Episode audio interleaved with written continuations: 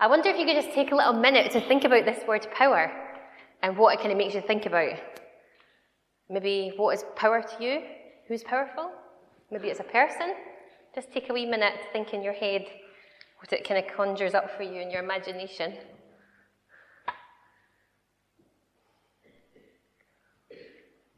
Mm. Interesting word. Now take a few moments just to speak to the person next to you, maybe share what made you think about. Might be just a couple of words or maybe a person.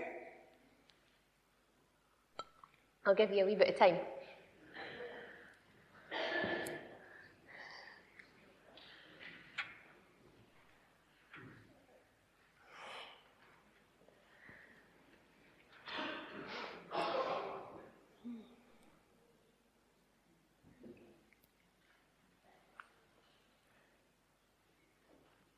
Everybody's quite reserved here. There's a lot of blethering going on in Kurt Newton. a lot of giggles. Okay. Okay, so hopefully it brought something to your mind. Now, as much as we know that power and domination shouldn't be something that kind of impresses us as the people of God, we must secretly admit that somewhere inside of us we can all at some times be impressed by powerful people. It might be the highly educated that impress you. What about the highly confident? What about people who are very rich? People that have got a particular role that you kind of hold up on a pedestal, maybe like a medical consultant or something. I don't know, I was always quite impressed with the amount of power that they had. What about big parties? What about big bank accounts? What about triumphal processions, coronations, royal occasions? Did you know that 29.2 million people tuned in, to tuned, that's an old word, eh? Tuned in to watch the last royal wedding. There's something about what we think is powerful that's almost kind of unreachable to us in our minds. And maybe in places it kind of lures us still to desire it. Power's a bit like that. And I suppose we could all pretend that we're not like that, but maybe we could all secretly acknowledge that sometimes it's still there. I don't know if any of you saw the recent um, news clip about Pope Francis when he was had um, visitors to the Vatican and they were coming up to kiss his hand. You know how they come up and they kiss the Pope's ring, and he was pulling his hand away. Did anybody see it? Right. Well, if you didn't see it, I'm going to show you it because it's, it's a little bit funny actually. anyway, enjoy.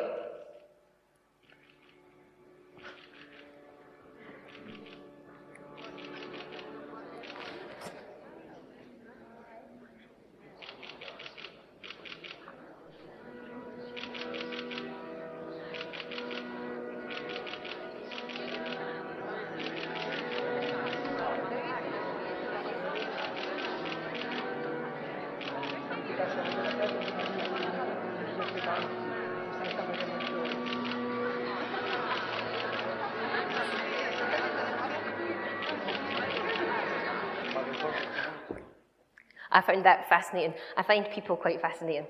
I'm not, I'm not showing that in order to criticise anybody that would do that as an act of worship. When Catholics do that, they're doing that because they're expressing their love to the Christ representative, and kissing the ring is a way of worshipping for them. But what interested me was the fact that people kind of seem to like to worship something that's visible, that's concrete, that's seen, rather than what is unseen. It's almost like we've got this habitual reverence inside of us for things that we think have power.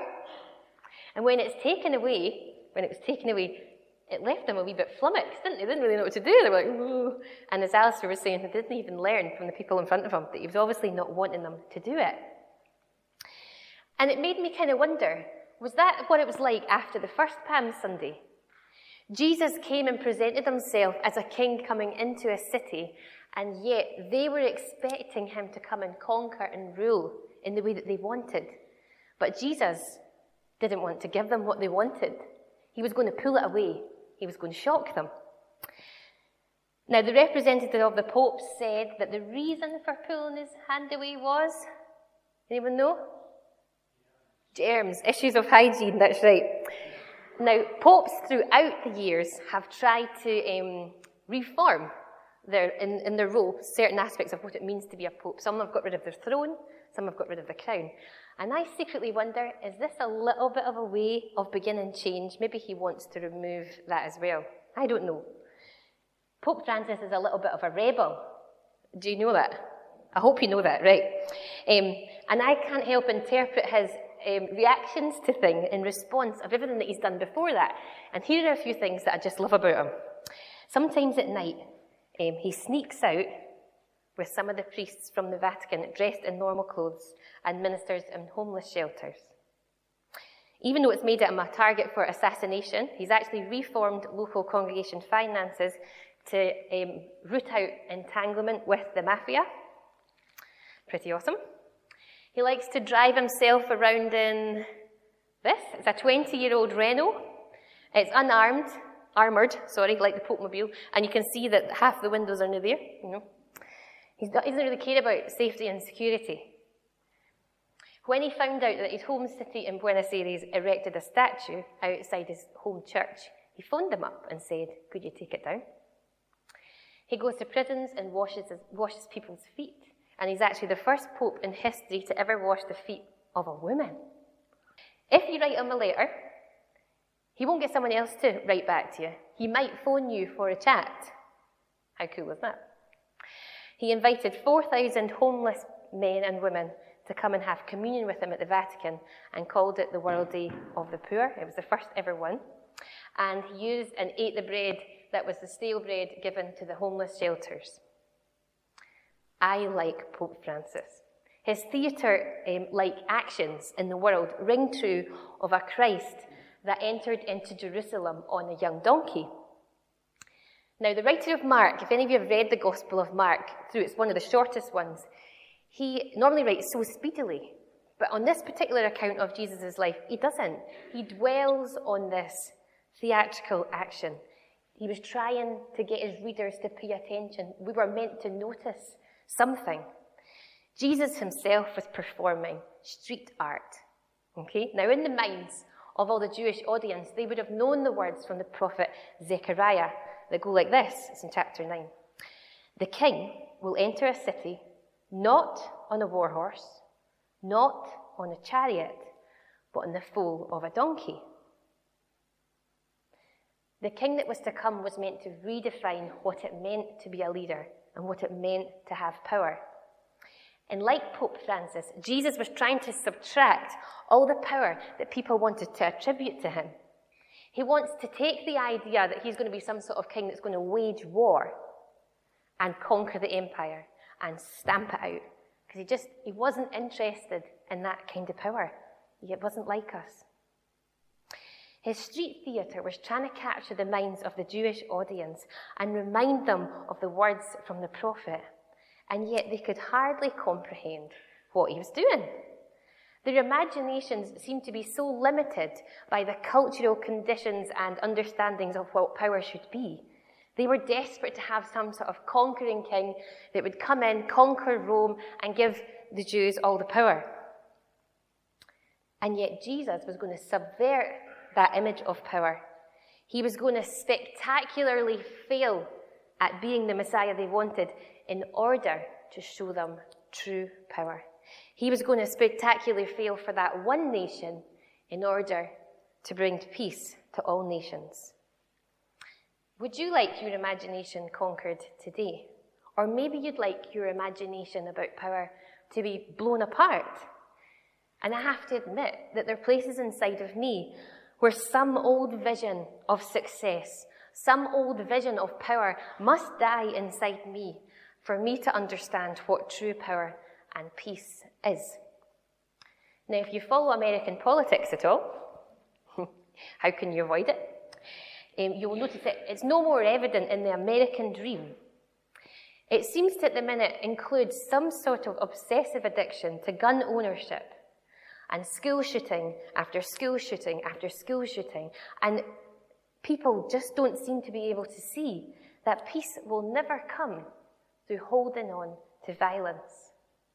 If we cling to our weapons and the freedom to use them, we actually cling to an old order. We cling to the past where this violence will just be multiplied. There seems to be some kind of sickness in the heart of human people. And there's some sort of paradox at the heart of our souls. We seem to be addicted to controlling others and to dominating and to winning. And if we could really see what that means for us, we would discover that the ultimate paradox is we ourselves are actually controlled by this addiction. But the good news is Jesus came to set us free from any addiction that we have to control others, to dominate, and to win. He utterly fails at the Jewish dream, and in losing, we gain insight into what true power actually is. We need a mind checkup. I wonder if they offer them at the doctor's surgery. We need to turn away from this old kind of thinking. When will we choose to stop being impressed by people that have big parties, shows, triumphal processions, coronations, ordinations, inaugurations, rich people, famous people, beautiful people? When will we stop being impressed by what we cannot have and be impressed by what we already have? We already have a humility that we can walk in. And yet, this is almost paradoxical as well and slightly confusing. We've got the ability to put on this new way of seeing, and yet rarely do we choose it. We might never have the ability to be rich or powerful, and yet it leaves us hungry for it. Do you see what I'm saying? What we cannot have, we want. And what we can enter into is too painful for our human ego to give up power, to give up influence, to give up to con- controlling people, to surrender to having little, to having even nothing, to controlling nothing. Yet this is the way of Jesus Christ. Isn't it amazing? And yet, 2,000 years later, most of Western Christianity has not really got the point. We don't really believe it. We're not really impressed by little people. We're impressed by big money, titles, educations, and charisma. Just look at everybody that's in the power in the Church of Scotland, right? We are unable to recognize God in this mindset because it's in the places of humility, poverty, and suffering that we're going to get to see God, and it's going to be a painful downward journey, just like the journey Jesus took. Now, in our second reading today, um, we were reading an old kind of, it belonged to the early church, a worship song that they used to sing.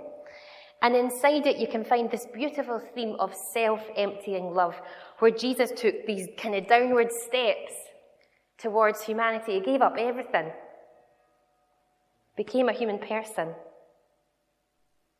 It's kind of choosing up our desire to have more or to hold on to what we have and to see that as we give it away, we can demonstrate incredible love. And this seems to be a journey that God honours. And Jesus is then in the song, it says, and he was given the highest place, and he was called Jesus is Lord. Now, that title was reserved for people with ultimate political power at that time. It was reserved for the Caesar, a godlike status. It seems there are two types of power to me. You can dominate and control, like the Roman Empire, or you can give up everything and become the most influential person that's ever walked planet Earth. 2,000 years later, here we are, still talking about the Jesus way. To know Jesus is to give up an old way of seeing. And I bet none of us have been able to enter into the fullness of that yet. Because somewhere inside us, we would still like status. We would still like to be listened to. We'd still like to have a position of influence. And yet, this is sometimes, well, this is ugly in the eyes of Jesus. We need to re understand power and examine our hearts before God. We've got to turn away from this old way of seeing and put on the eyes of Christ. Now, you might say to me, mm, I'm not sure Jesus gave up everything. What about his miracles? His miracles. He had miraculous powers, didn't he, to demonstrate that he was God. And I've wondered about that myself. Did I worship God because of his miraculous powers? But then I thought about it, and I was given a new way of seeing it through something that I read. What if the miraculous powers were not to prove himself? Jesus doesn't seem the type of person who is interested in proving himself. What if the miracles were to point us to what Jesus cared about? And if we look at his miracles, what, what do they point us to? They point us to the needy. They point us to hungry, people sick in their bodies, who are sick in their minds, in danger, people that need brought back to life. His miracles point us to what he cares about. They were not about proving himself.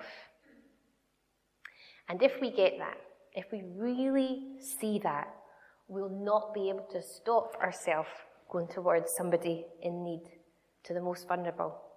We will stop chasing fame, beauty, power, money, influence, and discover our true worth as we encounter another human person in need.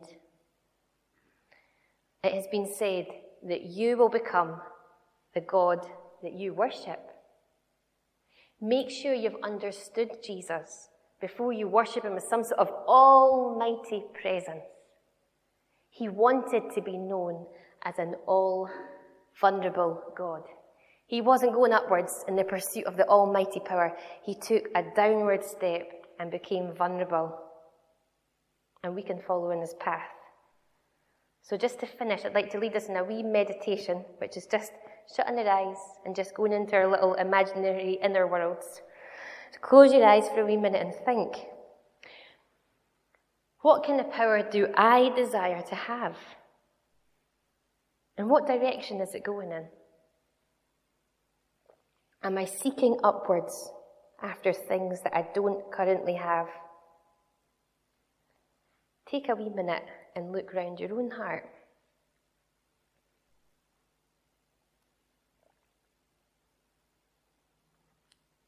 And then think about Jesus. Think about this self emptying lifestyle. And ask the Holy Spirit to bring to mind something that He would like you to let go of control over today. It might be a person, might be someone in your family, it might be a situation, an event, a community. Maybe it's a possession, something that you've got. And then in your minds, I'd just like you to kind of let it go this is what it means to follow in the Jesus way. And open our eyes. Holy Spirit, as we open our eyes, we invite you to open our true selves to the true wisdom of becoming nothing, stepping into self emptying kind of power. We will know we've met Jesus when we can't stop seeing and thinking like that. Amén.